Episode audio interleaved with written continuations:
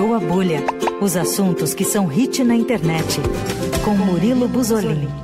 Murilo Buzolin, às segundas, ao vivo aqui no Fim de Tarde Eldorado. Oi, Murilo. Olá, Emanuel. Olá, Leandro. Tudo bem com vocês? Tudo certo. Hoje a gente vai furar a bolha no fundo do mar. Exatamente, direto do fundo do mar. Falando em fundo do mar, areias e praias lindas aí do Rio de Janeiro, de onde você fala com a gente, você está no Rio, né? Tô no Rio. Eu tenho que perguntar porque o Murilo viaja muito. Você encontrou a Lana Del Rey por aí, passeando nas praias cariocas, o Murilo Buzolin? Infelizmente não. Acabei de ver uma foto dela maravilhosa, é, celebrando uma missa, gente. Ela estava aqui celebrando uma missa. Como assim? Ela? Não, não é, vi. É um, um, padre, uma missa católica, e ela tá ali celebrando a missa depois do show dela. Incrível. Ela fez o show agora no fim de semana aí no Rio, né? Vem pra cá depois, né? É verdade. Isso, acompanhei o show dela aqui no Mito, o show dela e das Rain, que achei incríveis, inclusive. Ah, que demais, sensacional. É, tem o Mita depois aqui, é o próximo Esse fim de semana, fim de semana né, agora, exatamente, é. ali no Vale do Anhangabaú. Muito bem. Isso. Foi primeiro aqui, agora é aí. E não perca o show da Florence, tá? Tá incrível também. É, eu acho que a tendência é a Lana ficar direto lá no Rio de Janeiro vai fazer o quê aqui em São Paulo com esse frio, né? Chuva. Ah, vem aqui conhecer tá a chuva. Chovendo. Se não tivesse chovendo aqui também, eu duvido que ela tava ali na Lapa. É, mas chuva no Rio eu acho que é mais agradável que a chuva em São Paulo. É, é, é. Que dá uma certa tristeza. O, o Murilo, bom, voltando à furada da bolha no mar, me conta, você foi assistir Pequena Sereia live action? Exatamente, fui na Premiere na semana passada, hoje vou novamente com, com outros amigos. Vocês assistiram? Ainda não. Ainda não, minhas filhas estão malucas para assistir. Ah, achei que tivessem assistido. Bom, para quem não sabe, a Pequena Sereia, a nova Pequena Sereia, é interpretada pela Hailey Bailey, né? Para quem não conhece ela, ela é uma cantora negra que ficou conhecida na música por fazer dupla com a Chloe Haley, que é sua irmã. Elas foram descobertas na internet por ninguém menos que a Beyoncé, porque elas postavam diversos covers no YouTube. É, e a, a Hailey foi escolhida para ser Pequena Sereia, e faz um bom tempo, né? Porque o filme está rodando, estava rodando as gravações antes da, da pandemia, inclusive. Gerou toda uma polêmica na escolha da atriz, uh, uma questão enorme sobre racismo, né? Por conta da Pequena Sereia original lá do desenho ser uma menina branca e ruiva, e a nova Pequena Sereia é uma preta com dreads. Então, acho que vocês acompanharam toda Sim. essa treta que aconteceu, né? Esse racismo aí que se espalhou e reflete até hoje, depois eu falo por quê. É, a Hayley, então, ela fez a audição com os dreads que ela usava ali no momento, que já era o estilo pessoal dela, e o diretor do filme, o Rob Marshall, decidiu manter na nova princesa da Disney. Uma curiosidade aqui, que os 70 centímetros de dreads usados pela Hayley custaram cerca de 150 mil dólares e com a cotação atual do dólar, é, quase 800 mil reais aqui no Brasil. Então eles quiseram, né? O, é, muito, é caríssimo, saiu caríssimo esse cabelo. Caro. É. Muito caro. O, o Rob Marshall quis é, manter a identidade da Hayley nesse live action. As extensões ali foram aplicadas no, no fio do, do, do, cabelo da artista. Foram 14 horas para aplicar esses dreads na, na nova Pequena Sereia para ela ter a sensação, o movimento de embaixo d'água, né? Porque os dreads, teoricamente, eles não flutuam. Então, foi todo um trabalho ali muito bem pensado e para manter a identidade da Hayley também, né? Ela, inclusive, ela, ela, passou, ela passava 13 horas por dia dentro da água. Tá? Uou! Tá? 13 horas por dia dentro da água.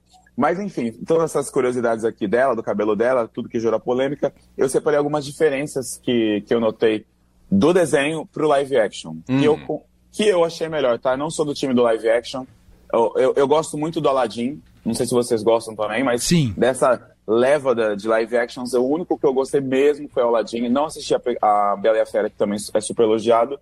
Mas enfim, a Disney ela costuma corrigir algumas coisas problemáticas do passado, né? Só que de uma maneira sutil e leve, não de uma maneira brusca, assim, durante o roteiro do filme, alguma frase, outra ali, para não cair naquilo que, naquilo que é chamado de lacração, né? Uhum. Então, isso que acontece para mim de maneira positiva é a Pequena Sereia. Porque no desenho, a Ariel ela fica encantada pelo príncipe Eric como só existisse um homem no mundo, né? Como só se importasse, como só importasse aquilo. No novo filme, é, a Ariel ela fica fascinada pelo desconhecido. Ela quer conhecer os humanos, ah. ela, quer ela, ela, ela é fascinada pela cultura fora do mar e acaba se apaixonando por Eric, mas isso não é o principal do filme, porque a, a sede de viver dela fora do mar, fora do mar é sua grande paixão. Porque ela já uhum. tem tudo com ela, né? Embaixo da água, ela já tem tudo com ela, ao lado do seu pai, que é o Tritão, ao lado das suas irmãs.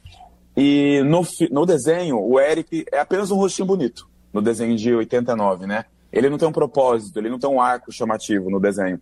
Já no live action, ele ele é adotado por uma mulher negra, né, que ele encontrou, que foi encontra, ele foi encontrado o príncipe Eric após um naufrágio.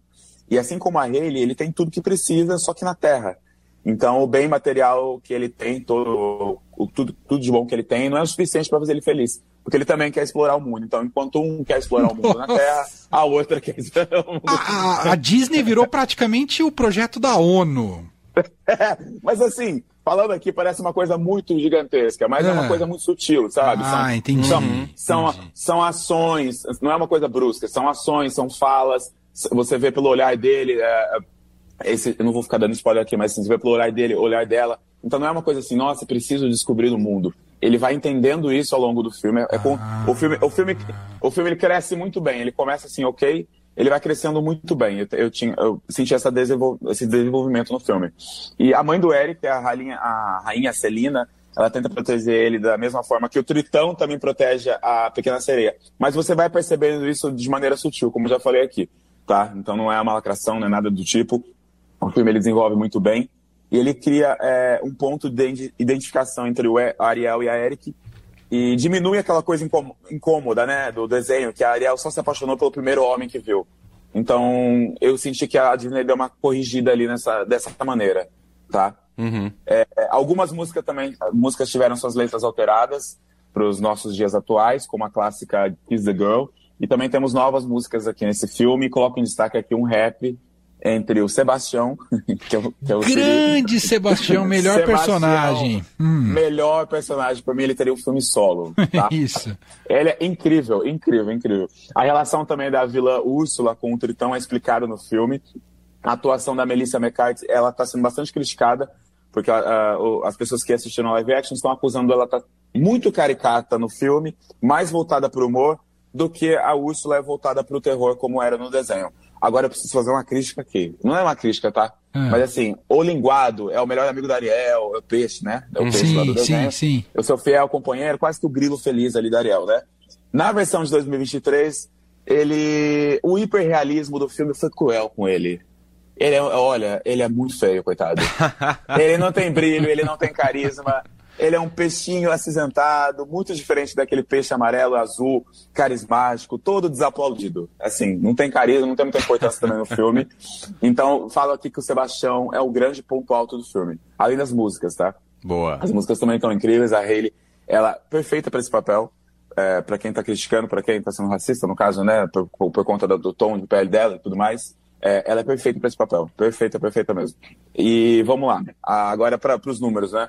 O, o, filme arrecadou 118 milhões nos, nos, Estados Unidos nesse final de semana, ultrapassando o live action da Aladdin, que tinha, sido o maior recorde desses live action da Disney. Só que no, no mundo inteiro decepcionou. Em 51 países, é, arrecadou 68 milhões de dólares só. Ficou atrás, inclusive, de Velozes e Furiosos. Na China, que é um mercado super importante, ele faturou nem 3 milhões de dólares. Então, assim, a, os analistas de mercado, né, tá os especialistas... Mal. É, os, os, os, especialistas acreditam que as campanhas de boicote, a escalação da, da Hailey Bailey tem prejudicado sim o filme fora dos Estados Unidos, principalmente na Ásia, que é um grande mercado. É. Vamos lembrar que o clima da Pequena Sereia. Meu, seu sonho de ir lá em cima, eu creio que engano seu. Isso aqui é do da animação. Não sei se tem essa música no. no tem, tem. Essa música é a melhor. É Under, é under the Sea, né? Isso. Essa cena é um dos top 3 do filme. Onde eu nasci, onde eu cresci, é mais boleado. Eu sou um vidrado por tudo aqui. Tudo bem, um pouquinho aí do Sebastião interagindo com a Pequena Sereia. Você recomenda no final ou não recomenda, Murilo Eu Buzoni? recomendo. Ah. Estou levando a minha mãe hoje para assistir. Daqui a pouco eu com ela. Boa. Que demais! Recomendo. Fiz assim, uma pesquisa na minha bolha e o pessoal gostou muito, tá? As que... o que eu falei aqui também, também ficaram tristes com a situação do linguado, que é deplorável, coitado. Mas o pessoal gostou, gostaram também das novas músicas, acharam que a correção que a Disney fez nessas coisas problemáticas, né, do desenho, é, foram, foram legais pro filme. E, cara, ele é muito bem, assim, eu fiquei empolgado com o filme, fiquei muito feliz assistindo mesmo.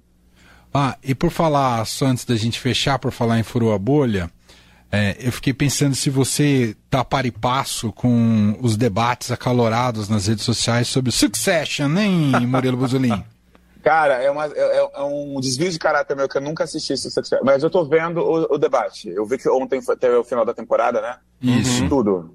E assim, um grande. Eu preciso assistir isso, gente, mas eu tô. Eu, eu acompanho, assim, ou, pelo que eu não entendo, eu vejo que é um grande sucesso. Porque isso furou a bolha mesmo, né? O é o que mais né? furou a bolha. Além de Pequena Sereia, foi essa série.